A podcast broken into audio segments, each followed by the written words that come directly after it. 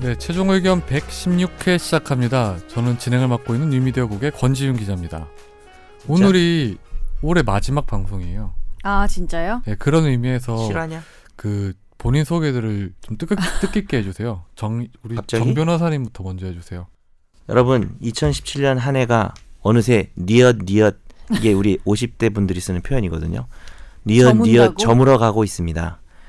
다사다난했던 아이 재미없어요. 못 하겠어요. 네, 그럼 이상민 변호사님요. 어, 이상민 변호사님 몸은 많이 괜찮으셨어요? 안 나는 괜찮아요. 안, 다난만 했어 다난. 괜찮- 안 괜찮습니다. 안 괜찮지만 그 노구를 이끌고 왔습니다. 뭐고요? 예. 변호사님이 녹으면 전 어떻게 그러니까. 돼요? 넌 신- 비슷하잖아요. 너는 신구. 네. 저는 안 되겠지만 여러분은 행복하세요. 새해엔 새해 왜요? 인사. 우리 난안 중에 제일 행복한 난 안 행복하지 될 않은 거야. 거야. 하지만 행복하세요, 여러분은. 제일 어린 게 지금 저렇게 올해 힘들어하네요. 어떻게 내년에는 어떻게 되죠 그러면? 내년에 27 우리나라 나이로 아, 진짜. 아 무슨- 진짜 나이 많이 먹었네요. 많이 형이 54시요. 야. 따블이요. 54시에 갑자기 내가 50 내지라고요? 45.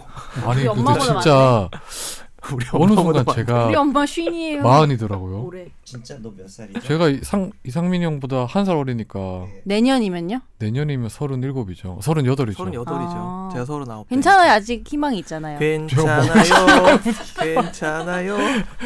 살아온 거 한 두 배는 더 사셔야 되는 어, 거 아니에요? 근데 아니 백세 시대인데. 강준 기자는 괜찮아요. 되게 젊은 거에 비해서 그동안 뭐 이런 트렌드 이런 거 잘 모르고 어차피 그랬어가지고 근데 저는 차이가 이거는 없어. 확실한 것 같아요. 제가 보면서 끊었어요. 우리 여기 사는 트렌드가 범용성이 있지 않은 것 같아요. 제가 주위에 다른 젊은 사람들 물어- 물어봐도 잘 주위에 모르겠어요. 아니야, 다른 젊은 네 주위가 사람들한테 이상한 거야. 물어보니까 그래요? 어. 네. 주위에 우리가 도대체 무슨 정상이고? 사람들이 있는 거야? 그리고 네가 젊은 사람들을 만난 게 문제야. 어린 사람들을 만나서 물어봐야지. 아, 어린 사람들요. 음, 젊은- 어린 사람들이라고 그 젊은- 그 젊은 20대 초반? 사람들이 몇 몇 살 정도 되는 사람들인데. 예전에 원경이 박원경이 나보다 벌써 원경이에서 벌써 아, 너무 네, 빵 터졌다. 오늘 원경이에서 갑자기 별로. 왜 원경이 저보다 두 살 어려요? 저기 있는 PD 저런 분들이 이제 어린 분들이지 무슨 두 살 어린 사람 만나고 뭐 30대 난 후반이 또 한 30대 나 후반 정도 만나고. 되는 사람인데. 그러니까 차라리 뭐 선제 정도라고 돼야 뭐. 김선재 아나운서는 이거 무슨 되게 다 잘 알더라고 인터넷 용어 이런 거. 그 정상이에요. 대부분 직업이- 뭐 알아야 직업이 되는 건 대통령도 아닌데 있고. 사실 뭐 모를 수도 있죠. 동생이 우리가 뭐 투, 스마트폰을 많이 아니 하면 돼요. 그러니까 투지폰 쓸 수도 어. 있는 거고. 나도 스마트폰을 뭐 많이 하는데 왜 나를 모르지 그러면? 맨날 전화만 하니까 그런가? 스마트폰으로. 하지만 괜찮아 지윤이 넌 네가 스마트하잖아. 뭔 소리? 되게 좋아한다 지훈이. 지훈이 이건 정말 기쁨의 아, 웃음인 것 같아요. 아니 어. 그게 아니고 김선재 아나운서가 참 착한 것 같아 항상 느끼는 건데 왜요? 갑자기 왜 내가 얘기했는데? 그냥 뭔 소리야라고 했는데 그러, 그러니까요 그렇게 이걸 말하- 해주는 거조차 아, 그러니까. 이거를 해주는 아. 거조차 아 반응하는 보통이- 거. 이제- 대응을 해주는 거조차. 음. 이상민 변호사 같은 경우에는 신경도 안 썼어요 좀 전에 그래, 그런데 항상 관심을 아니야. 가져주는 바빠, 거는 아니 근데 우리가- 상민은 자기가 하고 싶을 때는 또 선재보다 더 과한 어. 대응을 해줘. 그럼 우리가 대화가 되고 좀 이따 내 너에 의해서 잘리고 이렇게 되지. 근데 이상민 변호사님 지금 입술도 터가지고 되게 불쌍해 보여요 네. 그렇죠. 제가 이렇게 열심히 사는 사람인데 아 말입니다. 정말 원래 치스를 부르는 아 그리고 입술이었는데. 이렇게 따뜻하게 입고 온 적이 음, 입술이 없거든요. 썩었네요. 저분이 몸이 안 좋긴 한가 봐요. 추링까지 찍찍 이끌고 제가 어. 이렇게 어, SBS를 통과해 갖고 왔는데 여러분들 이거 한 10만 명 들어야 됩니다. 아셨죠? PD 지선 PD님 10만 명. 네. 한 아, 우리 사람당 방송? 3명씩 다단계 운동 알죠? 아 맞아 우리 메일 주소 아. 소개해 주세요 갑자기 그, 그 요새 유행인 거 얘기하니까 아시죠? 매일 갑자기. 매일 주소 살짝 기다리라 그러고 좀 많이 듣나. 제가 이제 사법연수원 같은 조열열 20명인가 우리가 몇 까먹었다. 한 조 몇 명이냐? 현재 보통 20명 대 20명 좀, 좀 넘는 네. 채팅방이 있는데 내가 진짜 법조인들한테만큼은 네. 이 방송을 숨기고 싶었어요. 네, 네. 제가 너무 드립도 치고 어 근데 그거 어차피 창피해서. 여수원 같은 조였으면 다 알지 않아요? 수많은 판사, 변호사, 검사들이 저도 듣고 있어요, 오빠 막 이러면서 중간 중간에 아 그래요? 최근 방송을 들으면서 네. 너무 그러면 재밌네요. 드립을 더 잘해야 되겠네요 그러니까 그러니까 드립으로 좀 하던지 분발하세요 네, 듣지 말라고 왜 그렇게 드, 해놨는데 들- 들으면 좋죠. 소송도 당할 수도 있고 나중에 보면. 명예훼손으로. 그런 일이 아, 야, 있었답니다. 진짜 법조인들은 듣지 마라 이거 왜 들어? 아니요, 저 전에 되게 그 검사장급 이상이 그, 그 들어서 저한테 한번 항의 전화한 적도 있었어요. 검사장급 이상이 네. 뭐라고 왜 항의 전화했어요? 그러니까 내용이? 제가 기본적으로 이제 검찰에 전 되게 스스로 그 친 검 검찰에 되게 애- 애정을 가지고 있다 생각했는데 아, 오늘 시어머 진짜 이게 며느리 생각하는 혹시 시어머니 본- 느낌인데 본인이 그 생각에 대- 검찰에 물어봤어요? 아니요, 확인했어요? 그런 거 그거 안 아닌데. 했죠? 그랬더니 뭐 꼭 그래. 애들이. 진심- 이 진심으로? 공안 사건 관련 관련해서 너무 이렇게 편파적으로 하는 거 아니냐. 음, 어 진짜. 지- 한번 항의 전화를 받았죠. 아니 근데 네. 팟캐스트가 원래 편파적인 거 아닌가요? 아니요, 저는 되게 공정하게 했었어요. 근데 결국 그게 맞았어요. 아, 그래서 탄핵도 편파적인 놈이 진짜. 됐잖아요. 예. 네. 자기, 자기가 편파적으로 말한 거 봤어? 너? 심지어 편파적이지도 않았어 저는 되게 우리가. 비교적 상당히 공정하게 했다고 네네. 생각하는데요. 보- 본인 다른 이름이 권편파라고 제가 어. 편파. 네, 편파적으로 한번 때려줄까요? 장난이 아닌가 공정합니다 권지윤 네. 기자는 네. 거의 뭐 오늘 청취자 극중주의. 사연으로 넘어가시죠. 네. 안녕하십니까. 네 분의 훈훈한 케미에서 뿜어져 나오는 찰진 재미와 종합 비타민 같은 법상식의 유익함이 좋아서 늘 감사한 마음으로 꼬박꼬박 챙겨 듣고 있는 40대 애청자입니다. 감사합니다. 메일을 쓰는 건 팟캐스트를 듣고 있지만 이번이 처음이래요. 늘 메일이 부족하다는 권 기자님의 멘트를 들을 때마다 딱히 떠오르는 궁금증은 없었는데 오늘 최종 의견에서 렌트카 사고 관련 내용을 듣다가 늘 가지고는 있었으나 연결이 되지 않던 의문이 튀어나와서 메일을 써봅니다. 첫 번째 질문은 5년 전 일입니다. 운전 중 차량의 온도미터계가 가끔 이상 범위까지 올라가서 장거리 출장 전에 자주 가던 카센터를 방문해서 점검을 받았고 사장님은 여기저기 점검하더니 실제 냉각수 온도가 올라가는 건 아니고 온도 센서의 오류니까 그냥 타도 무방하다고 결론을 내려주셨습니다. 좀 찜찜하긴 했지만 급한 출장이라 이동을 하던 중 고속도로 1차선에서 엔진 과열로 엔진이 멈췄고 갓길로 이동을 시켰습니다. 커브길에 대형차들이 많이 다니는 곳이라 큰 사고로 이어질 뻔한 상황이었는데 확인해 보니 차량의 라디에이터 팬이 저속 고속 두 가지 모드로 작동하는 방식인데 고속 라디에이터의 팬이 불량이었다고 합니다. 차는 폐차를 시켰고 이 카센터에 불신이 생겨서 서비스 센터에서만 정비를 받고 있습니다. 녹취도 없고 점검 기록도 없는 이런 상황에서 카센터 사장님께 책임을 물을 수 있는 방법이 있을까요? 네, 이게 첫 번째 질문이죠. 이거부터 네. 그 일단은 뭐 사실이라면 카센터 사장님 잘못했죠. 근데 이제 녹취도 없고 점검도 없을 때뭐 입증의 문제긴 한데 이제 여러분이 녹취를 못했을 때 사실 대부분의 경우 사후 녹취도 의미가 있어요. 가서 항의하는 걸 이제 어 그럴 수 구분하는 있죠. 거죠. 근데 바로 항의하면 또 저쪽에서 인정을 잘 안 해요. 그러니까 녹취는 사실 유도 신문을 잘해야 되거든요. 어, 그래서 지금 같은 경우에는 일단은 가서 점검을 받은 기록 정도는 있을 것 같긴 해요. 계산을 했을까? 그건 모르겠는데. 계산을 점검을. 했겠죠. 네, 아무래도. 그럼 뭐 공짜로 영수증이나, 점검 예. 하는 게 없으니까. 그러면 이제 문제를 바로 전화해서 문제를 바로 얘기하고 따지지 말고 네. 제 생각에는 뭐 당시 정기 점검했던 내용들을 얘기하면서 그럼 사장님 뭐 그러니까 모르자고 해야죠. 연기를 좀 일종의 거짓말인데 그래서 그때 그러면 다른 문제는 없는 거죠. 그 온도 이건 진짜 계속 신경 안 써도 돼요? 뭐 이런 식으로 그때 말씀하신 것처럼 신경 안 써도 돼요? 요렇게 해서 좀 얍삽하지만 뭐 어쨌든 그 카센터 사장 잘못한 건 맞고 증거가 없으니까 그때는 조금 편법을 제가 예전에 그런 말 한 적 있잖아요. 돈을 100만 원을 빌려줬는데 계속 안 갚고 빌려준 기록도 없고 현금 했을 때 제가 어, 갑자기 녹취를 하기 위해서 전화를 해가지고 자네 나에게 100만 원을 빌리지 않았는가 이렇게 발령기를 하면 저쪽에서 답을 안 해요. 어. 그럴 때 이제 야 너 120만 원 언제 갚을 거야 이러면 저쪽에서 무슨 120이야 100만 원이지 요렇게 녹음하는 것도 사실은 이게 사실 법률가가 할 말은 아닌데 아, 저한테 그래서 그때 그랬던 거예요. 예. 어 그래서 이게 녹취가 지금 19번까지 가 있거든. 근데 그래서 저 이런 비슷한 상황이 있어요. 차를 고치러 갔는데 그거를 제대로 안 고친 거예요. 그래서 주행을 고속도로를 나갔다가 그것 때문에 다른 데까지 고장이 난 거예요. 그 전염된 거예요? 라디에이터 그때 그때 저 강원도 갈 때 저, 그거 어, 자- 저도 라디에이터에 그 무슨 액 이런 게 터져가지고 다른 데까지 고장이 난 거예요. 아, 글라디에이터도 아니고 백인천 선생의 라디에이터가 그래서 터졌어. 근데 결국 그래서 그 반은 반은 내고 반은 못 냈어요. 왜냐면은 못 내주겠다. 어, 해가지고. 왜냐면 다른 부분이 고장난 거는 못 내주겠다 뭐 이런 식으로 해서 라디에이터만 고쳤었어요. 네, 그랬군요. 그럼 두 번째 질문으로 넘어갈까요? 두 번째 질문은 그렇게 서비스 센터에서만 정비를 받게 됐고 얼마 전 정비를 받고 출장을 가던 중 보닛에서 이상한 소음이 들려서 정차하고 열어보니까 30cm 가량의 스패너가 엔진 위에 올려져 이거 있었대요. 마치 그거 같지 않아요? 그 아, 수술했는데 나도 그 어. 생각했는데 배에 가위 들어 실 있고 막 이런 거. 근데 이분은 운이 좀 안 좋다. 배 아니 김실 아니 죄송합니다. 이미 고속도로에서 30km 이상을 운행한 뒤였고 행여 그 스패너가 구동부나 전기장치에 끼어서 고장을 일으켰으면 큰 사고로 이어질 수 있는 상황이어서 간담이 서늘했습니다. 서비스 센터를 이후 방문해서 가벼운 어필을 했고 사과까지 받았지만 만약에 사고로 이어졌을 경우 서비스 센터에 책임을 물을 수 있는 방법이 있을까요? 별다른 방법은 없을 것 같아 그냥 넘어간 일이지만 마음 한구석에서 그런 상황이 생겼을 때 대책이 있을까 하는 의문이 가끔 들곤 합니다. 하, 이건 스패너를 본인이 가져야 되겠네 이거는. 뭐, 대신 그러니까요. 그럼 되겠네. 네. 예, 당연히 사고가 나면 사고가 나면은 뭐 거의 증거가 명백하지 않을까. 근데 우리 스패너가 아니다 뭐 이런 골치 아프긴 한데 사고 원인이 그 안에 스패너 있다는 게 명확하고 점검받은 기록이 있을 거니까 될 것 같고 여기 스패너가 들어 있다는 것만으로는 뭐 책임을 묻기는 어렵겠네요. 진짜 지훈이 말처럼 본인이 스패너를 몽키 근데 스패너. 이거는 말대로 만약 사고로 이어졌으면 배상의 책임이 있는 거잖아요. 네 있죠. 음. 진실로는 분명히 있는데 다 입증의 문제입니다. 근데 점검을 받은 지 얼마 안 됐고 그 안에 스페 그 사고가 난 게 그 안에 물, 스패너가 있어서 사고 났다는 원인 정도는 제가 볼 땐 밝힐 수 있을 것 같거든요. 저도 그런 경우 있었어요. 후방 카메라가 음.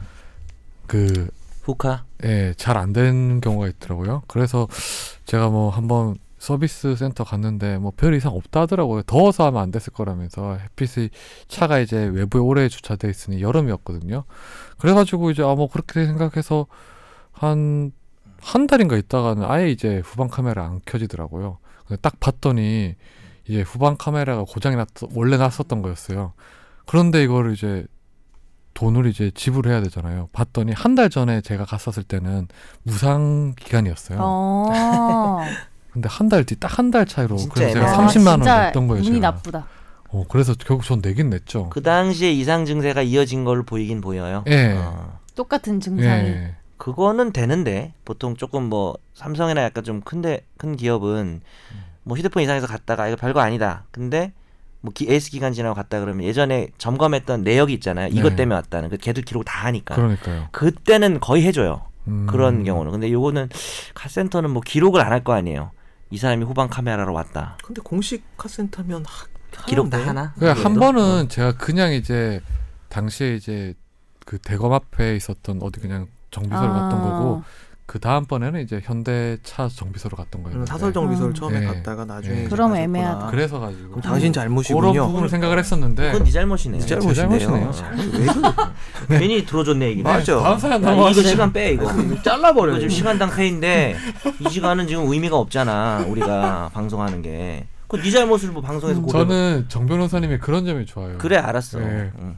자, 인정이 없죠 그럼 사람이. 빼지 마. 요거 또 돈 내 받을게.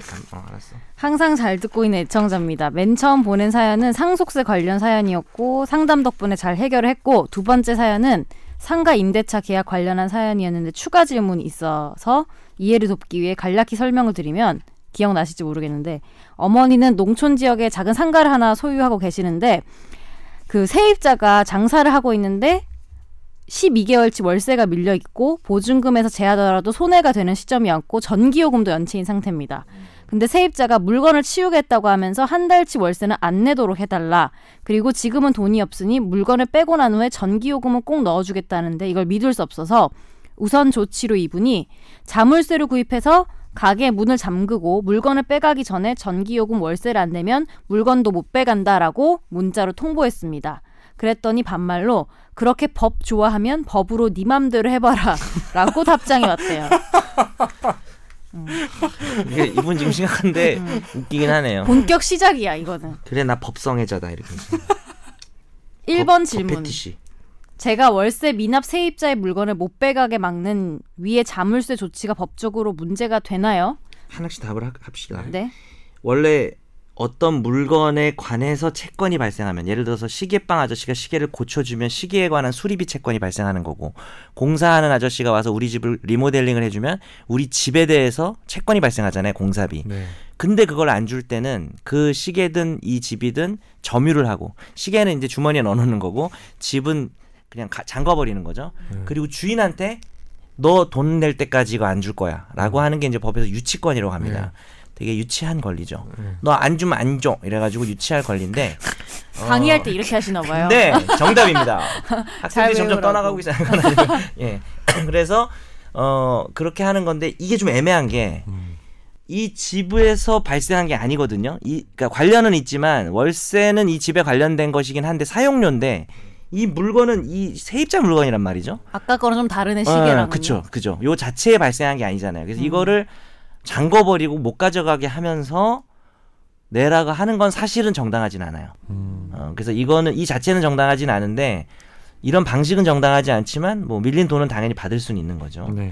약간 사실적인 압박 수단으로 뭐 그렇게 한다고 뭐 고소하고 그러지는 않을 거기 때문에 자기가 고소 당할 수도 있는데. 네. 어, 활용을 할 수는 있겠지만 권해드리진 않습니다. 이거는 네. 음. 두 번째는요? 어, 제가 어떻게 해야 저 사람에게 돈을 받을 수 있을까요? 네. 솔직히 저번에 답변은 너무 어려웠대요. 법률 누가 한 거야, 용어가 답변 이거? 법률 용어가 많이 나왔는데 난가? 구체적으로 설명을 해주셨으면 좋겠습니다. 예를 들면 우선 법무사를 찾아가라 아니면 변호사를 찾아가라 음. 무료변론 찾아가라 찾아갈 때 어떤가 챙겨라 대충 이런 결과가 예상된다 금액이 너무 작아서 솔직히 법적으로는 어떻게 하는 게 좋다 이 구체적인 답변을 하는데 거의 다 답변하신 것 같아요 분이. 어, 예 그러니까 어 법무사 같은 경우는 찾아가는 거를 추천하진 않고요 아는 분이 있으면 아는 법무사가 있으면 법적 지식이 좀 있기 때문에 물어볼 수는 있는데 그 실질적으로. 이런, 그쵸 이런 사건의 분쟁에 있어서는 법무사의 어떤 카운셀링이 뭐 법무사분들이 좀 들으실 수 있겠지만 변호사보다는 좀 정확하지 않을 때가 있는 것 같아요. 제가 음. 볼 때는 법적인 분쟁이 복잡해지면 그래서 너무 이렇게 이제 법무사분들이 이제 보통 이게 등기 업무나 이런 것들을 대행해 주시는 업무를 많이 근데 그러니까 하시는 이게 거잖아요. 그러니까 지금 그 분쟁이 되는 금액이 50만 원뿐이 안 되잖아요. 그게 아니, 문제죠. 음. 12개월치 아, 좀, 월세를 아, 50만 아. 원은 아니에요. 어. 시, 그러니까 25만 원씩 12개월 12개월 밀려서 아, 네네네네. 어, 그럼- 그리고 얼마입니까? 전기요금 300이고? 50만 원. 근데 이제 이 사연 온 게 2017년 11월 30일까지니까 점점 늘어날 음. 거라서 그래도 근데 수백 정도는 되겠. 한 4, 500의 그 보증금을 분쟁 빼니까. 때문에 어. 그 찾아가면 변호사 비용이나 이런 걸 하면 더 어쩌면 더 안 좋은 거 아니에요? 그게 문제죠. 네. 그래서 저희도 아마 그때 변호사를 찾아가라 이런 말씀을 안 드린 것 같긴 한데 근데 요즘 같은 경우는 뭐 이상민 변호사가 운영하는 데라든지 뭐 광고는 하지 않겠습니다. 이름을 얘기할 수는 없어요. 구해줘. 아, 구- 구해줘 구해줘 프로그램. 구해줘라고 근데 좀 이거는- 바꿔서 뭐 얘기하겠습니다. 이거는 법률구조공단 가시는 게 음. 사실 나 그 돈도 아까워요. 그것도 아까운 거지. 그것도 그러니까 아까워. 너희 쪽 같이 그렇게 하는 게 요즘 많이 생겼지만 예. 그래도 결국은 아까워. 네. 답은 법률구조공단인 것 같아요. 국번 없이 132 그리고 받을 수 있습니다. 받을 수 있는데 절차가 조금 비용이 드는 게 좀 문제인 거고 오래 걸리죠. 그리고 시간이 걸리는 것도 문제고.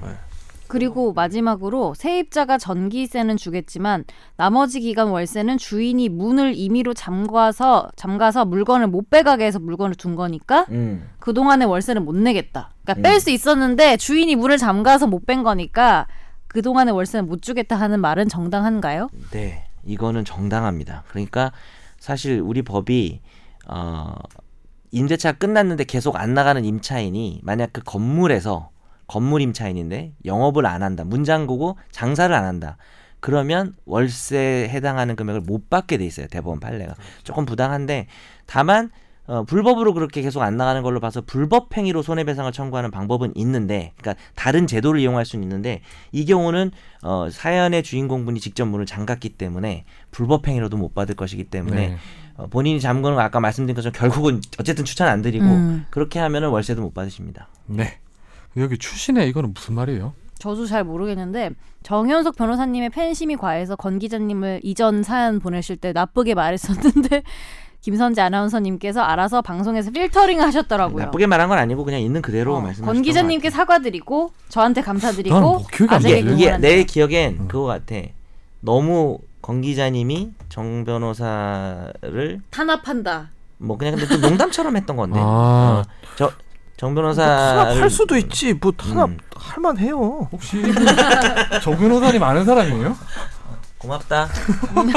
이번 사연 고마워. 네. 근데 심지어 나는 기억이 안 나. 음. 내가 이거를 저 그렇게 호서가 고맙다. 네. 공감 능력이 뛰어난 사람이 아니라서 그러니까 불쌍해서 자른 건 어, 아닌 사실 것 같아요. 제가 뭐 농담으로 늘 넘어가지만 어차피 이게 방송 컨셉이에요. 그리고 실제로 생활에서는 뭐 더 탄압당하고. 나쁘게도 우리가 행동합니다. 아, 그러니까. 정 변호사님 저한테요? 아니 반대인데 음. 또 그런 얘기를 하면 저의 팬들이 뭐라 할까봐 그때 이게 아직 아무도 안 함으로써요. 내가 자리. 네, 이런 상황이 어떻게 해야 되는지 곰곰이 생각을 그러니까 형이 했는데 나이가 그냥 54이신데 반응하지 않는 게 가장 좋은 것 같아. 아니에요. 관심이 필요해요. 정 변호사님께 아니 이거와 관련해서 제가 정말 할 게 있는 하려고 하는 게 있는데 최근에 나무위키 업데이트된 게 너무 웃겨가지고요. 저 이거 저 뭐라고 이거 꼭 되는데요? 읽어야겠어요. 아, 지난번에 안 읽었죠? 이거 안 읽은 것 같은데 어, 정현석 변호사가 방송 중 가장 심한 표현을 쓰는 것은 권지훈 기자라고 자주 호소해 왔는데 25회 이후 본격 흑화된 직후에는 권지윤 기자는 정현석 변호사에게 주로 비꼬는 표현을 많이 썼던 것에 비해 70에서 정확한 분석이에요. 70에서 80회를 넘어가면서부터는 원색적인 표현 그리고 예시를 들어왔어요. 87회 목을 조르고 싶다. 97회 입에 지혈가루를 뿌리고 싶다. 98회 머리를 충 때리고 싶다. 이건 아마 무슨 충 무슨 충 하다가 아 이 사람 머리 충 때리고 싶다는 이 정말 뭔가 귀엽다고도 할 수 없는 103회 의자에 압정을 놔두고 싶다던가 음. 표현을 쓰고 있다. 김선재 아나운서에 의하면 최근 권지훈 기자의 화를 못 참는 변화는 어, 늙어서 그런 아니, 것이라고 한다. 진짜 야 방송하다가 이거 사람을 이게 모르겠다 망쳤네. 진짜. 아니 방송하다가 사람을 망쳤네. 갔네. 어떡해요. 아니 나 이거 너무 읽고 싶어가지고. 이거 같아 마치 막 무슨 어떡해. 음. 군자 앞에서 군자가 얼마나 타락해지는지 를 자기가 시험하기 위해서 자기 군자에 비교해. 그럼 사군자, 주- 사군자 중에 뭐 죽쯤 되나? 메란국 죽 중에? 아무튼 알겠습니다. 예, 다음 사연으로 넘어가시죠. 너무 재밌었어요 이거. 바쁜 분들이니 바로 본론으로 그렇지. 들어가겠습니다. 이런 거 좋아해요. 1번 현찰을 들고 일본에 가서 비트코인을 산 후 한국에서 환전해서 차익을 남겼다면 세금 이슈나 법을 위반할 요소는 조세금처벌 없나요? 위반입니다. 네, 안 요거 됩니다. 자세한 거는 이- 조금 이따가 시죠. 오늘의 잠시 집중한 후에 거죠? 음. 예고편. 2번 영화 프로그램 보면 영화 장면 일부를 방송에서 그대로 보여주는데 저작권 문제는 없나요? 저작권 유튜브- 이슈 해결하고 가는 거고요. 유튜브에서 영화 해설하는 프로그램 만들면 이것도 저작권 이슈에서 괜찮을까요? 괜찮지 않습니다. 굉장히 유튜브에 예, 영화 프로그램들 관련된 이런 유튜브 채널들이 많은데요. 그리고 그거 다 저작권 답변이 이슈 너무 찰져요. 오늘. 맞습니다. 이거는 제가 현실적으로 얘기를 해드리자면 법률적인 건 모르겠는데 저는 그, 정- 그 영화 정보 프로그램은요 그 정보 프로그램이 갑이에요. 그렇죠. 왜냐하면 그러니까 지금 말하는 거는 홍보를 방송국에서 하는 네 거라는 방송국에서 거지. 보면은 왜냐하면 영화 프로그램이 나오면 영화 홍보가 되니까 국내 영화 같은 경우에 해외 영화는 우리 모르겠고 SBS는 뭐지? 영화가 좋다. 어, 접속 무비월드. 접속 무비월드. 여하튼 네, 영화가 그래서 좋다. 이렇게 그리고 관심이 오히려 없습니다. 출발- 협박을 어. 하는 쪽이라고 합니다. 그 영화 정보 출발 비디오 여행이 어디 거예요? MBC 그 MBC. 아. 그게 MBC. 좀 솔직히 말해서 그게 제일 유명하죠. 그래서 그런 김경식 저는 선생님. 진짜 김 그런 댓글을 봤어요. 내가 김경식에게 속아서 날린 영화비가 얼마나 많은지 모르겠다. 너무 재밌게 소개를 영화 해서 평은 네이버 영화 보면 잘 나오지 않아요? 왓챠 네이버, 네이버 영화 영화 평 괜찮은 평이- 것 같긴 해. 다 네이버 영화평이나 이런데 처음 일- 개봉하기 전에 알바들이 들어가가지고 작업을 해요. 그건 있지. 별 작업하고 다 작업합니다. 왓챠는? 근데 이제 관- 왓챠도 작업해요. 근데 아, 관람객 진짜요? 평이 또 이런. 따로 있잖아. 관람가평이 따로 있지만 그것도 작업을 합니다. 어. 그것도 관람객 사람들이 참 순진해 이 사람들이. 그래. 그렇습니다. 다음 질문 가시죠. 그리고 제 팬이신데 라디오 드라마를 안 해서 아쉽대요. DJ 하시면 잘하실 것 같은데 라디오랑 프로그램 드라마를 라디오 드라마 옛날에 라디오 했던 드라마. 거 오공화국. 오공하고 왜 나만 그런 해가지고 거예요. 그래. 이때 네. 전 대통령은 이렇게 말을 했다. 그리고 난 이게 빠바밤 아, 이런 너무 거? 슬퍼. 아나운서들은 출연료도 싸다는데 좀 더 빡세게 일을 시켜도 되지 않을까 싶습니다. 네, 이 문장을 보고 우리 중에 한 명인가 했어요. 이분 근데 그 아이디가 선재 해장국이잖아요. 선지 해장국이 아니고 어, 선재 근데 해장국 그 팬이네. 선제 공경 그분이랑 같은 선재 공격, 분이신가? 선재 해장국. 팬인데 마지막 말은 팬이로 팬으로서는 하면 안 되는 말 그러니까 아니야. 야, 일을 더 열심히 그만큼 해라. 선재 씨를 자주 보고 싶다는 자주 거예요. 보고 싶다. 많이 싼값에 굴려라. 싼값에 자주 보고 싶은 거야. 근데 선재 씨 자주 보면 안 좋아요. 싼 맛의 갑자기? 엔터테인먼트. 아 너무해. 나 자주 보면 안 좋대요. 몰라. 아 내가 요즘 안 좋은 게 그것 때문이다. 선재를 자주 봐서 근데 원인을 몰랐는데 고맙다. 그럼 저 한 달에 한 번만 출연할게요. 안돼 안돼. 검사장님 누구신지 모르지만 아, 솔직히 가끔 봐야. 최종 의견에서 가장 빠지면 안 되는 사람이 김선재예요. 일단 안 빠지세요. 아니에요. 대체 가능한 그렇죠. 진심입니다. 인력이에요. 아니요. 누가 들어오게. 가장 대체할 수 없어요. 그리고 추신에 이건 변호사는 널렸습니다. 이건 머니가 폐지해서 너무 아쉽고 이러다 최종 의견도 사라지면 어쩌나 싶어서 오랜만에 메일을 사실 여러분 저희가 한 한 달 전에 위기를 맞았었어요. 이제 그 내부 불화 문제로 상민이가 저한테 돈을 안 갚아서 미안합니다. 와 진짜 내가 돈을 안 갚는다 그러니까 이거는 정말 비유해도 잘못되는 게 정말 뭔가 누구도 안 믿을 것 아니, 같아. 뭐 형이 상민이 형한테 빌리면 그건 말이 되지만 저는 세상- 상민이 형한테 빌릴 일은 저는 없잖아요. 세- 세상 태어나서 너한테 돈을 빌려본 적이 없어요. 상민이가 되게 좋은 게 약간 무이자로 빌려줘요. 아, 진짜? 네. 저는 SM 은행이라고 한번 불러요. 해봐야겠다. 장기띠가요 장기. 근데 약간 제3금융권 느낌. 아, 화재 판결로 넘어갈까요? 그러시죠? 네. 오늘 화재 판결은 참 의미가 남다른 판결인 것 같아요. 모형 성기 네. 판결이라면서요. 어제 아, 네, 판결은 자 모형 성기 판결인데 모형 중요한 건 고추. 야, 나 아 그래, 진짜. 방송 사고 아니에요 이 정도면? 왜요? 고추가 어때서? 아 근데 그런 왜? 거 있어요. 이거 얘기 나오니까 제가 뭐 그 단어는 제가 안 쓸 텐데 되게 웃긴 대사가 하나 있더라고요. 꽃이라는 글자 뒤에 유를 붙이면 그게 되기 때문에 꽃 같은 당신도 울면 그게 된다. 그런 글이 있었어요. 옷 뭐, 무슨 아, 또 50대 그러니까 할아버지들 꽃이 아니, 유유하면은 옷 그렇게 사람 된다 이런 이건가? 네, 아, 꽃 어, 유유. 이거 데- 됐고 이거 다 자를까요? 왜 잘라요? 판- 자르지 마요. 저기 절대 손- 자르지 마요. 이거. 오늘은 공연 음란 판결인데 제가 선정하지 않았습니다. 오해 없으시기 바랍니다. 맨날 권지훈 이런 거. 기자가 특별히 선정했습니다. 모형 성기. 김 씨는 지난해 10월 밤부터 새벽 사이 대구와 경북 구미 시내 커피숍 6곳을 돌아다니며 음란 행위를 한 혐의로 불구속 기소됐습니다. 김 씨는 남성 성기 모형을 하의 안쪽에 착용하고 팬티 스타킹, 망사 티팬티 가죽 핫팬츠를 입은 채 커피를 주문하고 되게 빨리 읽네요. 화장실을 이용했습니다. 커피숍에 있던 한 손님이 이 모습을 보고 경찰에 신고했고 1심 법원은 공연 음란 혐의로 재판에 넘겨진 김 씨에게 징역 4개월에 집행유예 1년 성폭력 치료 강의 40시간을 선고했지만 항소심 재판부는 국가 형벌권이 개인의 사생활이나 행복 추구권, 다양성과 연관 있는 음란성에 관한 논의에 지나치게 적극적으로 개입하는 건 적절하지 않다고 설명하면서 무죄를 선고했습니다. 네. 사실 이게 그냥 우리가 조금 전 제목만 하면 뭐 너무 선정적이다 이렇게 생각할 네, 정도로 내용 읽어보니까 더 뭐, 내용은 선정적이었어요. 예. 아니 이거는 사실 국가 형벌권에 대한 어떤 원론적인 어떤 내용을 담고 있더라고 네, 판결문에 그러니까 보니까요. 이 판결을 되게 큰 관심을 보이시더라고요. 네, 권 기자. 왜냐하면 되게 저는 중요하다. 이거- 음. 그 이게 나중에 그 저도 이거를 뉴스를 처음 접하고 난 다음에 야 이거 기사만 보면 이게 왜 처벌이 안 되지라고 생각을 했었어요. 근데 음. 자세히 기사를 읽어 보니까 이게 모형물을 이제 옷 위에 옷 안에다가 감추고 네. 이제 뭐 커피를 주문했던 이런 것 같은데 저 판결문을 읽어보니까 예, 그게 네. 음. 제가 세- 우리가 평소에 알던 공연 음란죄라고 하면 이제 바바리맨 이런 거 생각하잖아요. 음. 그런 그렇죠. 게 아니었던 거잖아요. 사회 악들. 예. 그래서 요거를 어떻게 처벌을 할 수 있는지에 대해서 한번 고민을 하게 됐던 건데 이건 왜 항소심에서는 무죄라고 선고를 했던 거죠?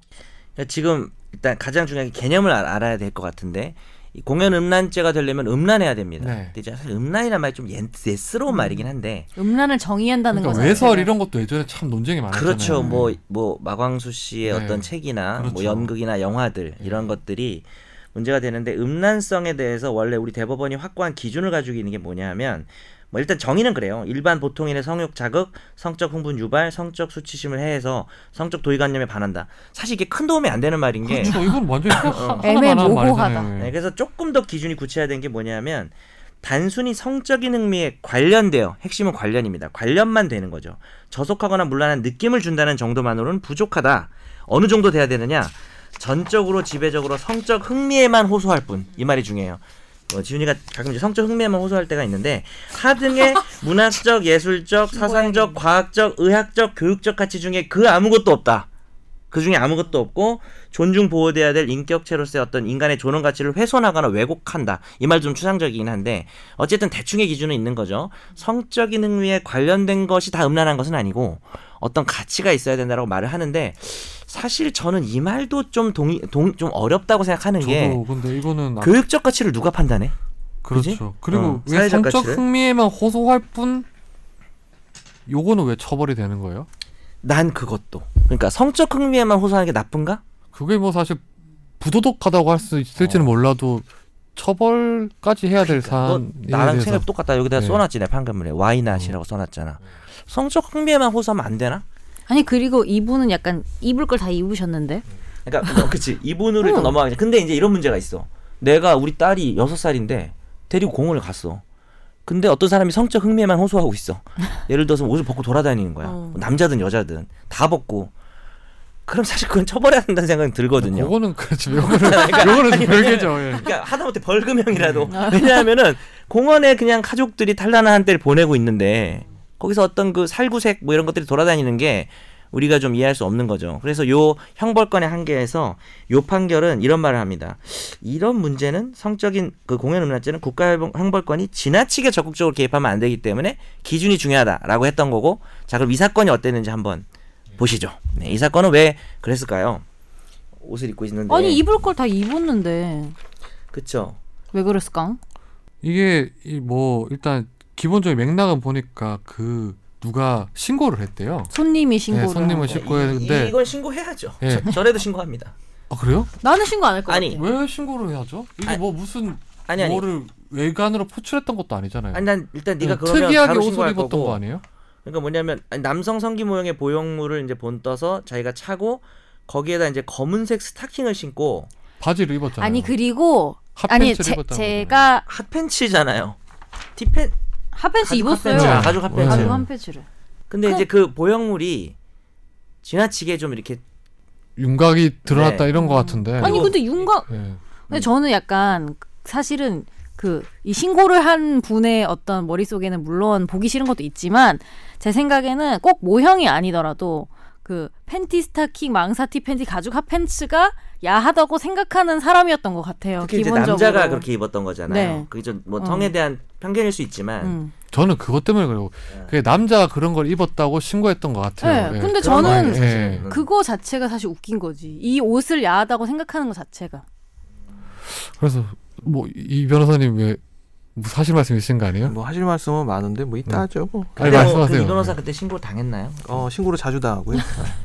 소라 혼인 혹시 혼인 네. 신고 당한 거 아니에요? 소란의 노수 회원. 누구한테? 그래서- 근데 아니, 그러니까 처음에 이게 신고가 들어왔을 때 경찰한테 잡혀가가지고 경찰이 뭔가 일을 이거는 만들어야겠다 하게 되면 그때부터는 머릿속에 목- 꽂혀 있구나. 이제, 이제 딱 이게 결론이 정해져진 채로 이 사람은 공연 음란, 음란죄로 처벌을 받아야 돼 이런 이제 딱 하에서 거기서 맞춰 나간단 말이에요. 그래갖고 1심에서도 저는 이거 나왔다고 생각을 하고 근데 검찰은 왜 기소했을까요? 사진이라도 봤을 거 아니에요. 그러니까 막말로 이제- 이거 무슨 뭐 신경이나 근데 우리가 쓰나요? 지금 이거? 아무도 못 봤잖아. 아니 근데 그리고 제 생각에 한 번이 아니고 또 여섯 곳을 돌아다니면서 해서 그런가? 네. 그래서 여러 번 반복돼서 망- 그런가? 망사 스타킹에 핫팬츠에 남자가 그러니까 이제 그게 어 그러니까 뭐 형사처벌 해주세요인지 모르겠지만 누가 신고를 했고 이렇게 됐겠죠. 근데 그 안에 제가 볼 때는 보형물 때문이에요. 그게 어느 정도인지 우리가 모르니까. 근데 여기 그게 좀 그래 보일 수 있죠. 판결문에도 상세히 나오는데 이 판단의 근거가 보면 당시에 이걸 봤던 사람들한테 수치감을 느꼈냐에 대해서 질문을 해요. 음. 근데 대부분의 어떤 점원이나 당시에 느꼈대요? 뭐 부점장 못 느꼈다고 얘기를 해요. 예. 그럴 때 이제 유도 신문을 또 하죠. 음. 뭐, 어, 근데 저라면은 약간 이런 사람들을 종종 있잖아요. 그 사람 많은데 가면은 네. 근데 사실은 별로 아무런 생각이 안 들고 그냥 왜 저러지 그냥 이러고 말긴 하는데. 그렇지 이태원 가면 그럼 거기 이태원 뭐 퀴어 축제 이런 데 가면 다 범죄자들이 다 널려 신고 다녀야 있게. 그건 아니. 그리고 특히 이 판결에서 중요한 거는 뭐 영업 방해죄는 아니었지만 영업 방해가 없었다라고 말한 거죠. 그러니까 사람들이 그러니까 이게 또 하나의 무시하고 단순 게 나처럼 나 커피를 어, 샀나 보네. 아 뭐야 이러면서 나가버릴 정도면 사실 그거는 공연 음란죄가 될 수 아. 있는 거고 그러니까 중요한 게 결국은 성기 노출이에요. 성기 노출이 된 사건들은 거의 다 공연 아니, 음란죄가 네. 물론 그거야 되거든요. 뭐 음. 딱 떨어지는 거냐면 그럴 수 있는데 저는 이게 너무 어떤 뭐 이게 아주 뭐 권장할 사안도 아니고 그렇긴 하지만 이게 자기 마음이죠. 뭐. 뭐 정말 뭐 좀 도덕적으로 좀 잘못됐다라고 욕은 할 수 있을 것 같아요. 근데 이거를 이제 네. 형벌권 내로 들어오게 하는 거는 좀 과도했던 거 아닌가라는 생각이 들더라고요. 네. 그럼 이런 케이스를 한번 들어볼게요. 그 휴게소에서 그저 고속도로 휴게소에서 서로 간에 싸움이 붙었어요. 아저씨랑 아줌마랑. 그래갖고 아저씨가 실제 사건이다. 저거. 어, 열받아가지고 엄청 많을 걸요, 저건. 갑자기 아줌마 앞에서 아주머니 40대 아주머니 앞에서 엉덩이를 까면서 항의를 머리가 하는 노- 노- 엉덩이를 놀린 깎아. 거죠. 이러면서 거의 진짜 짱구는 못 말려. 어릴 때 애들이 장난치는 네. 어렵게 거잖아요. 하듯이 엉덩이를 확 하이를 내리고 엉까, 엉덩이를 엉까를 보여주면서 했어요. 엉덩이를 보여주면서 야 나 뭐 어쩌고 저쩌고 막 이러면서 놀렸단 말이에요. 그럼 그게 공연 음란이 아주 될까요 안 유명한 될까요? 대법원 판례예요. 그건 안 되지 않을까요? 네, 안 돼요? 안 된다는 게 이제 대법원 어. 판례인데 이것도 찍어 왔다, 놔야지 그런 왔다 거는. 갔다 왔다 갔다 했어요. 그 근데 비슷한 판례가 뭐가 네, 모욕죄는 있었냐면 되는 거 아니에요? 근데 모욕죄는 될 수 있겠지. 똑같은 사안에서 음. 남자였는데 역시 바지를 벗고 아스팔트에 들어 누웠어요. 요건 공연 음죄 됐습니다. 왜 그런지는 각자 생각을 해보도록 네, 알겠습니다. 네. 넘어가겠습니다. 네. 개인마다 기준이 다르니까. 아무튼 눕지 마세요. 엎드리세요. 요거는 뭐 많이 고민을 하게 했던 사건이었던 것 같아요. 예. 네. 음, 예. 그 오늘 집중탐구 주제는 많은 분들이 관심을 가지고 있는 비트코인 관련된 거예요. 비트 사실 주세요. 근데 비트코인을 여기서 해보신 분은 사실 안 물어봐도 알 것 같아요. 김선재 가지야! 아나운서는 안 해봤죠. 안 해봤어요. 연석 변호사님도 안 해보셨죠. 저는 그냥 비트만 비트 비트 주세요. 찍어요. 비트 주세요가 이제 비트코인 주세요로 바뀌어야죠. 97년도 영화 그 비트. 근데 이상민 변호사님은 해보셨을 것 같아요. 해보고 있고 뭐 하고 있고. 네. 해본 놈이 잘한다. 가즈아. 요거 한번 소개해 주세요. 우리 이상민 변호사님이. 그 이제 제 생일이 12월 8일인데요. 갑자기? 요 날이 이제 비트코인 이제 한 방 이렇게 확 떨어졌다. 1,400만 원까지. 생일 2,500에서 선물이네. 1,400까지 빠졌는데 무슨 선물이야 선물은. 네. 다시 일어설 수 있는 어떤 희망과 그러다 이제 다시 애물. 다시 2천만 원까지 올라갔던 그런 날인데요. 2012 2017년 12월 10일에 비트코인 커뮤니티 이제 제일 유명한 데가 저기 DC 인사이드 거기 그 갤러리가 있죠. 거기를 비롯해서 여러 커뮤니티에서 국내 고등학생 강남권 뭐 고등학생이 비트, 비트코인 하드포크 사기를 쳤다라는 소식이 떠돌았습니다. 그리고 이 고교생이 어디 댕기는 애다 이름이 뭐다 이렇게까지 특정이 돼가지고 얘가 아, 경찰에다 신변 보호 요청을 하는 사태가 벌어졌던 것이죠. 네.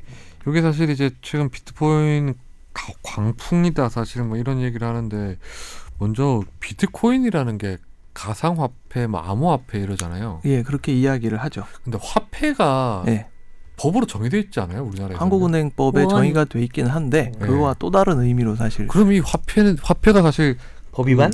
예, 한국은행법에 보니까 이제 한국은행에서만 발행한 걸 이제 화폐로 하던데 예.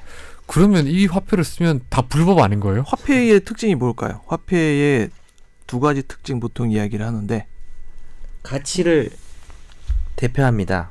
그리고 어, 그거 위자예요. 사람들이 다 동의를 그렇죠. 해야 돼요. 그러니까 어. 우리가 그냥 씨, 네가 더 짱돌을 짱돌을 주사 가지고 여기다가 우리가 하나 100원이라고 여기다 써놓고 이거를 돈으로 씁시다 해갖고 쓰면은 난 그게 받을 화폐가 거야. 되는 거죠. 어. 아니 이게 사실 뭐 시장이라는 게 최초에 시작했던 게 물물거래였잖아요. 어. 근데 그런 걸 차치하고 이제는 우리 현대 사회에서는 돈을 주고 뭘 사고 자, 신용카드로 옛날에 하는 진짜 건데. 먼 나라 이웃 나라 야, 본티라 물물거래까지 나라 옛날 옛날 동심 추억 아니 돋는다. 야. 그래서는 이게 가상화폐가 처음에 나왔을 때 네, 그런 그 얘기를 사람들이 막 먼 나라 네, 이웃 하길래 나라 일편 야, 프랑스 이거를 편 어떻게 보고 프랑스 사람들 하루에 화폐를 두 쓴다는 시간씩 밥 거지에 먹는지 대해서 알아. 궁금한 게 잠깐만요. 많았어요. 둘이 동시에 얘기해가지고 둘 다 못 상관없어요. 들었어요.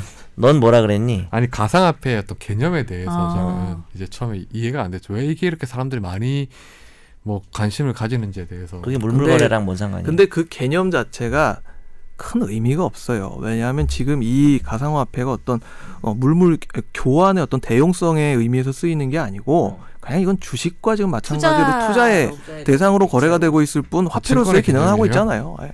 어디 가서 비트코인 지금 뭐, 리, 뭐 리플이니 아더니 뭐 이거 가가지고 어디 가서 내가 이거 얼마 들고 있는데 이거 사주세요 하면 그걸로 뭐 물건 살 수 있습니까? 못 사죠. 요즘에 결제도 되잖아요. 근데. 결제 비트코인으로 조금 되는 데들이 일부 있기는 하죠. 그러니까 이름이 코인이고 가상화폐라 부르지만 우리가 알던 화폐의 어떤 강제 통용력 음. 예. 뭐 이런 거는 없다고 봐야 어 된다. 좋아요. 강제 통용력 사실 좋습니다. 제가 뭐 그런 용어 알지만 아 또 아 나 이거 티 안 낼라 그러는데 아, 이거를 은연중에 나왔네. 꼭정 변호사님 그러면 카톡방에 있는 변호사 지금 이상민 변호사님 말씀 잘하셨지만 이 비트코인 관련해서 지금 여러 가지 법적 규제들이 생겨날라 하고 이제 음. 법무부를 중심으로 해서 이제 제재를 하고는 있어요. 무브 무브. 근데 그 비트코인이 조금 전에 이제 뭐 화폐로서의 기능보다는 이제 우리 이상민 변호사님 말처럼 주식이었던 투자 그 개념에 대상. 투자 대상에 투자 대상. 가깝다고 했는데 그러면 비트코인은 그럼 자통법의 규제 대상이 되는 거예요? 아닙니다.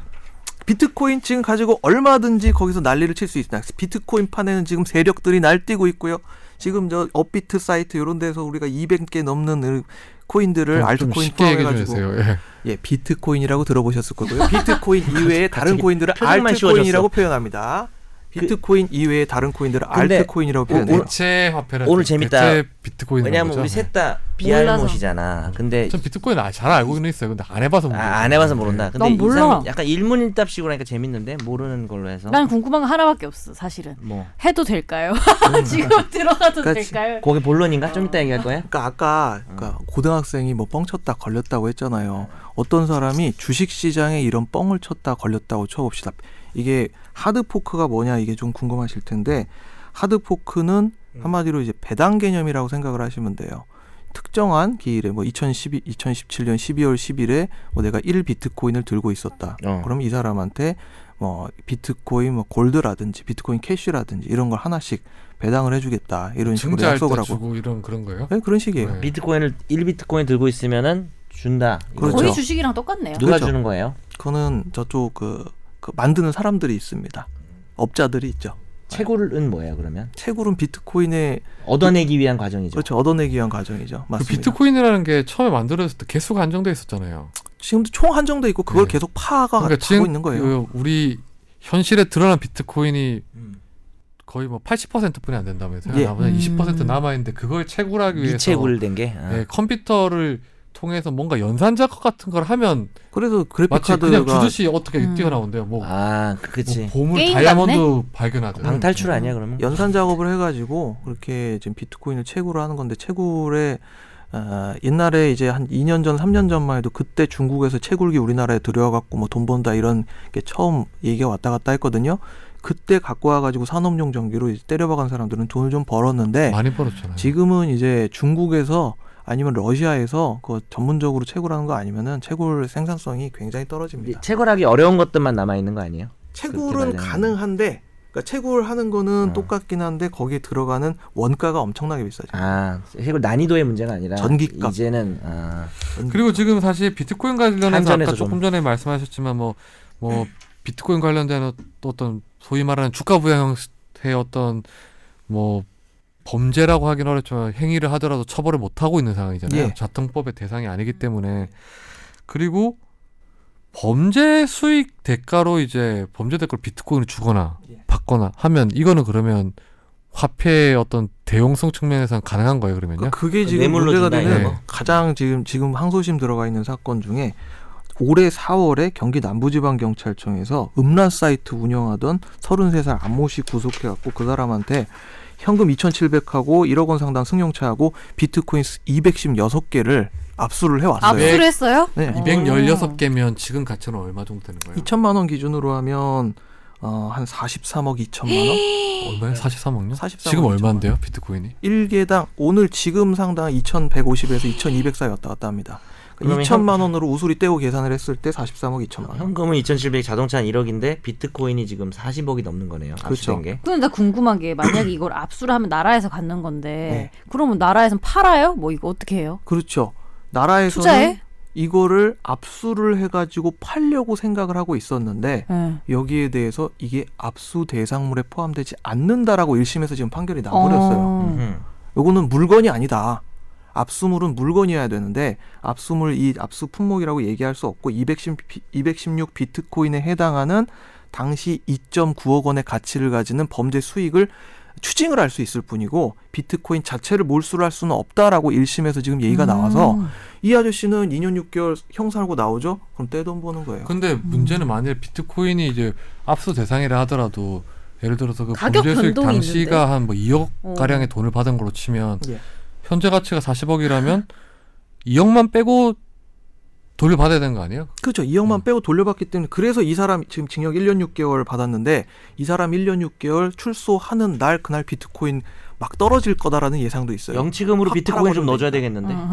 근데 이제 그, 그거 설명해 주셔야 될 것 같아요. 근데 지금 몰수 추징 얘기가 나왔는데 그건 이제 잘 모르시니까. 예. 몰수, 그러니까 몰수라고 하는 것하고 추징이라는 몰수라는 게 이제 물건 자체를 빼앗는 거고 예. 그게 불가능할 때는 물건을 빼앗을 수 없는 상황이면 그 가액을 계산해서 그 돈으로 받게 되는 거거든요. 미국 같은 경우에도 추징하지 않았어요? 미국에서는 2013년도에 마약을 거래라는 사이트 실크로드라고 하는 되게 유명한 사이트 있거든요. 대마 겁나 여기서 많이 팔아제낀 대마 해시시 이런 거 팔아제낀 사이트에서 비트코인 3만 개를 입수, 그, 압수를 한 적이 있습니다. 3만 개요? 그리고 14만 4천 개 개인적으로 갖고 있던 운영자가 개인적으로 갖고 있던 비트코인 지갑까지 압수를 해버렸어요. 이게 입, 입항을 안 하려는 게 이제 비트코인을 몰수를 하려고 그랬는데 몰수 불가능. 그러면 추징인데 이분이 영업을 음란 사이트만 한 게 아니라 이제 의류, 의류 쇼핑몰. 쇼핑몰도 했죠. 근데 216 비트코인이 얻은 게 어느 수익인지 몰라서 그래서 음란 사이트 쪽이 그러면 한 2억, 3억 정도 된 거예요 금액으로. 네. 그럼 남 의류 쇼- 쇼핑몰 그게 컸네 훨씬 그러면. 가액이. 그러니까 어찌됐든 아니, 아니. 이게 그게 아니고. 몰수가 된다 하더라도 네. 예를 들어서 당시 그 범죄 수익만큼만 국가에서 떼가고 나머지는 그 범죄자한테 돌려줘야 되는 게 원칙 아니에요? 그렇겠죠. 그러니까 아니, 비트코인이 이제 증감 변동을 하니까 가치가. 그러니까 가령 주식 시장에서 누가 이런 일을 벌였다고 쳐요. 네, 아. 주식으로. 그러면 네. 그럼 주식으로 자본시장법 같은 경우에는 어 이익이나 회피 손실액의 두 배에서 다섯 배 사이에 벌금형을 매기도록 규정을 하고 있단 말이에요. 그러니까 그건 이제 이익을- 벌금형이고. 이익을 이런 범죄를 하고 해가지고 얻은 이익을 그 사람이 계속 보관하지 못하도록 법률적으로 규정을 하고 있는데 음. 지금 이 비트코인을 216 비트코인을 얘가 1년 6개월을 맞추고서 나오게 되면 얘는 40억 떼부자가 된단 말이에요. 음. 이 결과가 과연 타당한가? 음. 어, 이건 되게 부당한 거죠. 야, 나라도 하겠다. 내가 여기서 왜 이러고 있어? 지금 엔지니어 데려다가 어디 가서 바카라 사이트 만들었고 하지. 그럼 호주에다 주식은 써버놓고 어떻게 해요? 이런 경우에 같은 경우에? 같은 경우에 주식도 압류를 해버리죠. 그러니까 음. 내가 궁금한 게 이 사건이 216 중에 의류 쇼핑몰이랑 음란 단지 이게 단지 단순히 구별한 게 지금 중요한 이슈가 아니라 예. 비트코인이라고 하는 가치를 추징할 때 평가를 해야 되잖아요. 예. 근데 그 평가의 기준 평가의 시기를 기준 시기는 그 당시였고. 그 범죄 당시 예. 범죄 당시로 잡은 거죠. 예.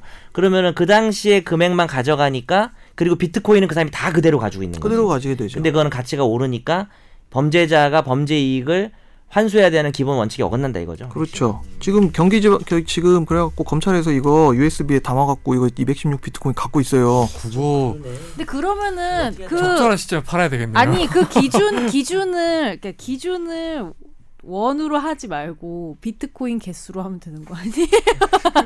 라고 기준을 아 비트코인 개수로 하고 개수로. 가치는 지금 가액으로 매겨버린다고. 어. 그러니까 범죄 수익도 은닉 규제법이 또 그렇게 그런 하면 면에서 또 문제가 아, 그 예. 근데 저는 뭐 이게 그 범죄자가 이거를 계속 그 범죄로 얻은 수익을 계속 증액하는 것까지 저는 사실 그거는 이제 범죄 막아야 수익으로 하는구나. 보고 음. 환수를 해야 된다 보는데 전에 어디 사건에서 보니까 딱 범죄 수익 범죄를 발생할 그 시점에 그것까지만 해서 딱 국가에서는 걷어가더라고요 보니까요. 그게 원칙이긴 네. 하죠. 그 주식 뭐, 가- 뭐 다른 어떤 시가가 변동하는 네. 것도 그런 거죠. 뭐 예를 들어 차익 같은 경우에는 뭐 그 범죄자 노력, 노력으로 발생할 수도 있으니 그걸 뭐. 이제 어, 본인의 기여로 인한 네. 운용이익이라고 하죠 보통. 그렇죠. 네, 운용이익이라고. 하죠. 그것까지는 이제 국가에서 가져갈 수 없다 이렇게 얘기를 하더라고요. 그게 맞기는 맞는데 그런데 이제 이상민 변호사 생각은 어때요? 이거는 부당하다라는 거 아니에요? 그거는 요런 거는 이거는 비트코인의 특수성이라고 봐야 되나? 아 비트코인 특수성뿐만 아니라 그 범죄 수익 은닉 규제법의 그 취지 자체가 이런 거 막고자 하는 거거든요. 그런데 이거를 그냥 다 왜냐하면 용인해버리는 비트코인으로 취득하는 형태의 범죄가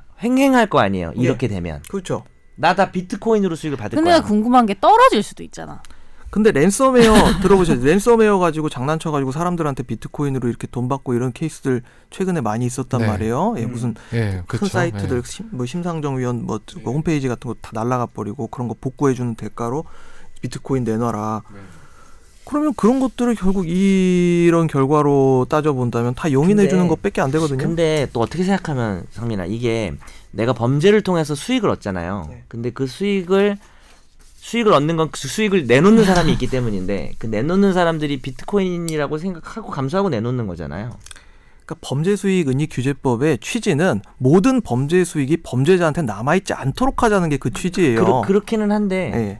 이거 그 그쪽에서 제공하고 받는 게 내가 그 범죄에서 받은 금액이 피해자도 그 비트코인이 값이 오를 거라는 걸 알고 주는 거잖아요. 근데 어쨌든 피해자가 피해자한테 이건 돌려주는 금액이 아니잖아요. 국가가 몰수를 해가는 거잖아요. 근데 그러면은 이상민 변호사님 생각하기에는 이걸 어떻게 규정을 뭐 만들 아, 수 있을까? 얘기한 그러니까 이거는- 식도 괜찮지 않나? 이건 1심 판결문을 보니까 이거는 1심 판사님께서 죄송한 말씀이지만 비트코인에 대한 어떤 음. 어떤가요? 저 이해도가 사전 떨어져. 이해도가 응. 겁나 떨어져 해봐야로 주식해갖고 돈한 2, 3억 꼬라 박아봐야 자기가 이게 무슨 돈이 되는지 안 되는지를 알지 아 진짜 답답해 죽겠네 아무튼 뭐 이제 비트코인이 이제 좀 문제가 많이 생기면서 지금 정부에서 대책을 내놨는데 어뭐 일단은 이제 전면적으로 거래 금지를 시키겠다는 뭐 설도 있었지만 최종적인 대책은 이제 미성년자나 외국인 계좌 개설을 금지하고 이용자 본인이 계좌에서만 입출 금이 가능하고 음. 어 금융기관에서는 어 빚- 그 가상화폐에 대해서 지분 투자를 금지시키고 또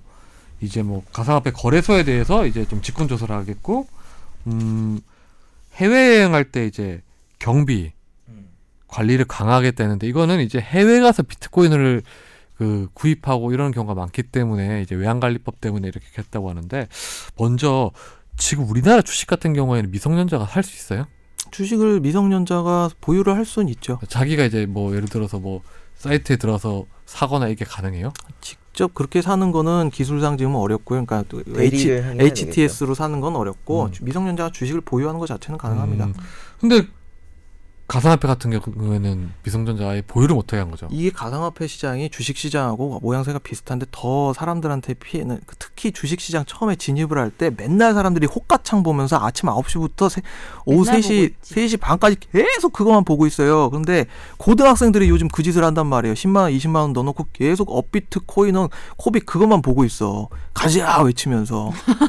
그게 할 짓이 아니라는 거거든요. 게다가 9시부터 3시 반까지 하는 시장이 아니라 이건 24시간 상하 등락폭에 제한이 없는 시장이 계속 열려 있단 말이에요. 그러니까 저 같은 사람은 그거를 제어를 할 수 있습니다. 왜? 나는 주식 시장을 많이 해보고 나 꼬라도 받고 따보고 받고 이게 인생이 어떻게 돌아가는지 이제 아니까 인생을 통달했으니까 그런 면에서 네가? 통달했죠. 야 그러면 아니야 이따 네? 얘기할게. 주식으로 인해서 이, 이- 이건 저는 이제 주식 시장에 목을 메고 사는 사람이 아니니까. 근데 이게 어느 순간부터 문제가 되냐? 자기가 버는 이 노동의 가치, 자기가 버는 한 달에 도는 버는 그 월급의 가치를 폄하하기 시작한단 말이에요. 내가 하루 만에 지금 따블을 뛰어가지고 뭐 200만 원을 벌었어. 그럼 너 이거 무슨 거냐? 이런 식으로 생각하고 거기에 24시간 눈 뻘게 갖고 좀비 짓을 하기 시작하는 순간 인생이 망가져요. 근데 제 주변에도 그래서 되게 열심히 한다더라고. 내가 받는 월급이 100 얼마밖에 안 되는데 이걸로 내가 하고 싶은 것도 못 하고 사고 싶은 것도 못 음, 사니까 여기 넣어서 불려서 사고 싶은 것도 사고 하는 거라고. 근데 그게 아. 뭐, 여, 뭐 어른들이나 아니면 뭐 주위에서 보기에는 좀 안 좋은 짓이라 할 수 있지만 그 법으로 그걸 또 그러니까 금지시키는 게 맞는 거예요. 그리고 저는 현실적으로 이걸 막을 수 있느냐도 좀 못 막아요. 모르겠어요. 음. 도박 금지하는 것도 나는 사실 도박을 단순히 한 사람을 처벌하는 것도 비범죄화 논의가 음. 있거든요. 목이 매잖아요. 제가 음. 도박을 어제 밤에 한 건 아니고요. 근데 이제 이 투자 자체를 진짜 윷놀이 지금 아시죠? 말대로 네, 윷놀이. 윷놀인데 막 판돈이 막 천만 원이야. hey girl, girl이 나왔네.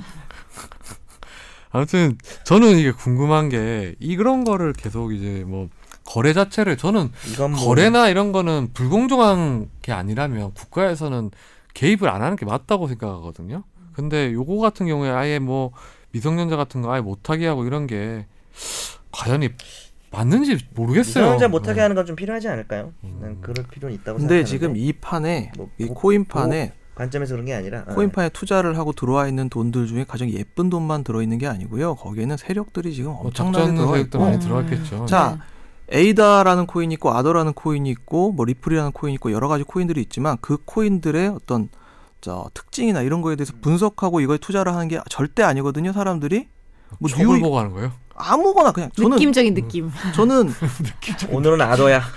맞아요. 그렇게 해요, 진짜로. 오늘 가자 하면 그냥 싸고 이름 긴 거 선택하기 이런 것도 있어요. 이름 긴 거. 이름 긴 거. 심지어 어제 SBS 뉴스에서도 보도가 됐는데 그림 그려가지고 옛날에 저 그 검정 고무신에 기철이 머리같이 네. 어. 그렇게 뭐 생겼다고 그러면서 이제 튈 거다 이렇게 하고 진짜 튀고 말도 안 되는 거잖아요. 거의 그냥 뭐 운에 맡기는 아, 음. 그런 맞아요. 그 운에 자신의 인생이 처음에는 뭐 잃어도 상관없는 돈이라고 생각하고 조금 들어갔다가 네. 그 이후에 추가매수 추가매수 추가매수를 하다가 한 번에 확 꺾여갖고 인생 망가지는 음. 그 패턴은 모든 사람들한테 공통적인 거예요. 그러니까 이제 도박 패인되고 패가 망신하는 것처럼 예. 이상민 변호사는 이걸 좀 잘 알지 않으면 좀 말리고 싶다 이거죠 취지는. 근데 그러니까 도박은 또 운이 아니고 또 실력이 면도 있는데 이거는 실력이 있는 거예요 비트코인은요? 그러니까 여기에 대해서 한번 너 그러니까 자기가 뭐 비트코인 타짜 아니야 혹시? 그러니까 고니 비트코인 고니. 비코 타짜. 비트코인과 이더리움과 뭐 마우스가 그거에 눈보다 대한 빠르다. 차이점은 자기가 뭐 알고 있는 검색해서 나오지만 자 뉴 이코노미 무브먼트와 뭐 시베리안 호로초비츠 시베리아는 좀 그 두 개의 차이가 과연 뭘까에 대해서 자기가 고민하고 이 비트코인 판에 뛰어들어가고 뭘 하고 있냐.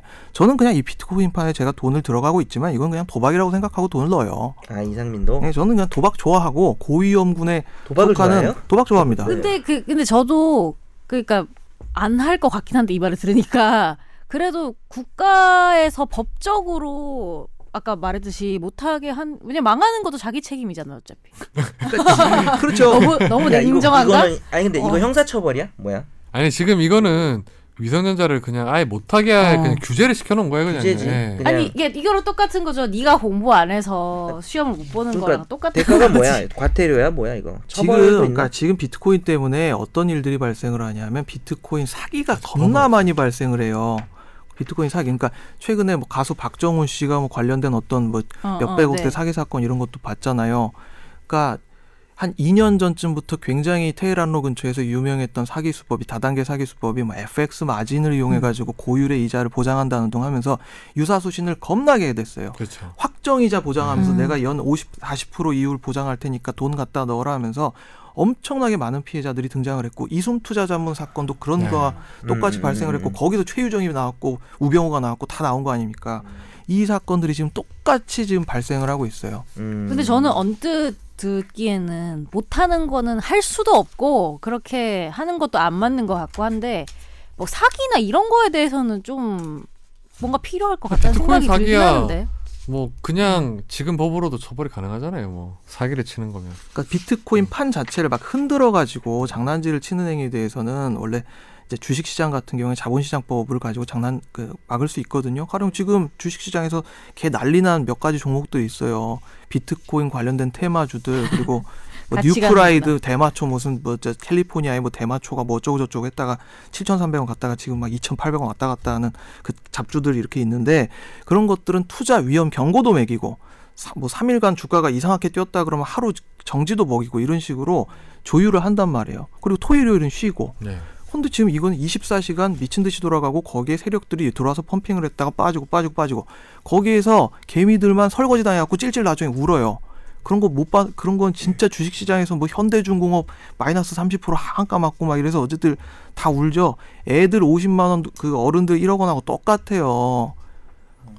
그뭐 이게 새로운 형태의 어떤 뭐 투자 뭐 대상 아니면 뭐 화폐라고 하는데 사실 저는 이 가상화폐를 보면서 좀 그런 생각했어. 아 이게 세계가 통합되는 어떤 여러 가지 수단들이 지금 생겨나는 어, 어, 거 아니에요? 중요한 네. 기능이 그겁니다. 저는 그래서 이거를 되게 긍정적으로 봤었어요. 뭐 어차피 그동안 화폐라는 게 하나의 권력 수단으로 썼잖아요. 이게 또 국가의 통장 수단이었고 왜냐하면 어 이게 뭐 국가 간에도 화폐가 다르고 사실 뭐 유럽연합 같은 경우에서도 이제 화폐를 통합하면서 완벽 완벽한 통합이 이루어졌었잖아요. 그래서 네. 이 가상화폐 같은 경우에도 특히 수수료가 없다는 거 이걸 지불했을 때, 예. 그러니까 이게 어느 나라 가든 가상화폐로 예를 들어 지불이 가능하다면 이게 수수료가 없으니까 우리나라 같은 게 환전해야 되고 화폐 같은 경우에 그렇게 해야 되는데 그게 세금 내야 없으니까 되고 좀 더 통합을 시켜주지 않을까 했는데 이게 되게 순수했던 생각이 들어요. 네. 그렇죠. 블록체인 본연의 기술력에 대해서는 거기에 대해서 아무도 이제 의심을 하지 않아요. 그 지금 말이 말씀하신- 틀린 건 아니지. 측면에서. 그러니까. 그런데 블록체인 가령 여러 가지 코인들이 있는데 거기서 블록체인 기술이 더 우수한 코인이 대접받고 뭔가 상승이 되냐 그게 아니거든 이름 긴 놈한테 투자하고 이름 짧은 놈 투자하고 이게 지금 현실인데 누가 거기에 대해서. 만들어서 배포를 하는 시스템이면 뭐 모르겠는데 예. 네. 그 그러면 가즈아 가즈아 오늘 이제 이상민 변호사님이 사실 이런 거에 대해서 잘 알고 또 전문가예요. 그래서 뭐 법적인 어떤 뭐 제재 조치에 대해서 잘 아시는데 마무리를 그럼 이상민 변호사님 해주시죠. 예. 예그 타짜 영어 타짜 아시죠 타짜 네, 다 알죠. 일 타짜 이름이 보시면 급해봐봐. 그렇죠 타짜의 우리 그 고니가 도박에 빠지게 된 계기는 변경장은 중간에서 다른 게 아닙니다. 아, 그, 도- 자기 누나가 누나 남편이 아편굴 들어가가지고 팔아온 50만 원을 하룻밤에 춘재 패거리한테 바로 날리고 나서 그때 평, 돈 잃고 눈 돌아가가지고 이제 평경장한테 찾아가서 돈을 배우고 뭐 이렇게 하는데 이게 그 부자가 되고 싶니? 비트코인 좋아요. 그러니까 우리나라에 정말 그러니까 저위험군 거- 어디다 뭐 정기예금 돈 넣어봤자 사실 카카오뱅크 연 2% 이게 거의 최고거든요. 자유적금 그렇죠. 그래서 뭐 ELS 상품, 정부의 비대칭성 엄청납니다. ELS 상품 끝까지 잘 가봤자 연이율 뭐 6% 8% 봤는데 그거 잘못하면 망하면 원금 손실까지 와요. 그런 상황에서 고위험 어, 하이리스크 제품을 뭔가 선택하고자 하는 그런 건 천- 충분히 이해를 하는데 그게 비트코인 판에 현재 비트코인 판에 자기 인생을 하루 종일 24시간 그 호가창을 바라보면서 사는 거는 정말 권장하고 싶지 않습니다. 인생 엄청 망가지고요. 제가 인생 망가진 사람들 진짜 많이 봤어요. 옛날에 태평양에 있으면서 그런 분들 주가 조작 결국에 빠지고 뭐 이렇게 하면서 하는 분들 제가 너무 많이 봤기 때문에 어, 자기 생활을 지키면서 절제하면서 하실 수 있는 분들은 하십시오. 근데 그게 안 된다 싶으면 과감히 접으세요. 본인은 자기 생활 지키면서 저는 잘합니다. 하는 전요 거죠? 전요 엄청 잘합니다. 전 선제 잘할 될까요? 것 같아요. 잘할 것 같아요. 어 그럼 해야겠다. 합시다. 자, 저는요. 권장하지 않습니다. 네. 네. 음. 뭐 오늘 방송 여기서 마무리하겠습니다. 알겠다. 뭔지 알았어.